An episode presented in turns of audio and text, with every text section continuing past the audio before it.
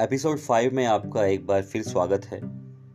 जैसा कि आपने पिछले एपिसोड में सुना, सत्यवान पंचायत घर की तरफ चल पड़ता है। गांव के पंचायत घर में पंचायत लगी हुई थी। गांव के प्रमुख प्रमुख लोग पंचायत में शिरकत कर रहे थे। उन सभी लोगों के बीच में सरपंच खड़ा होकर कुछ कहना चाह रहा था।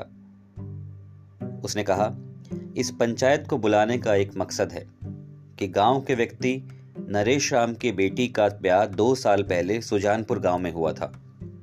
नरेश राम ने अपनी पूरी जिंदगी की पूंजी अपनी बेटी की शादी में लगा दी, लेकिन फिर भी बेटी सुखी नहीं। आज हमारे गांव की बेटी अपना ससुराल छोड़ के अपने घर बैठी है। जब हमने लड़के वालों को संपर्क किया तो पाया कि लड़के के माँ बाप किसी चीज़ की डिमांड रख रहे थे और लड़की ने उसका मना कर दिया। तो गांव के सभी लोग मिलकर लड़के वाले के गांव जाएंगे और इस घर को दोबारा से बसाने का प्रयास किया जाएगा।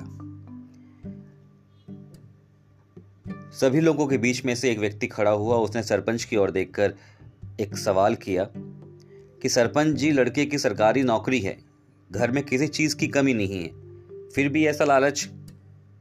सरपंच ने व्यक्ति की ओर देखा और एक नाउमीदी भरी आवाज़ में कुछ कहा। लड़की की खुशी और उसका घर टूटने से बचाने के लिए पंचायत से जो भी बनेगा वो करेगी। सभी लोगों ने एक साथ जवाब दिया, ठीक है सरपंच जी। उसके बाद सभी लोग खड़े हो जाते हैं और धीरे धीरे अपने घर की तरफ चल पड़ते हैं। इन्हीं लोगों में से सत्यवान, जो बड़ी ध्यान से इन सब बातों को सुन रहा है, वो ये समझ गया है कि दहेज कितनी अंदर तक गांव देहात में फैल चुका है। और कुछ बुदबुदाते हुए वो बाहर निकल जाता है।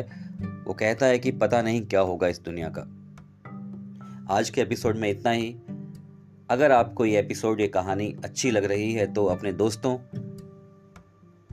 और अपने सर्कल में आने वाले सभी व्यक्तियों को शेयर कीजिएगा।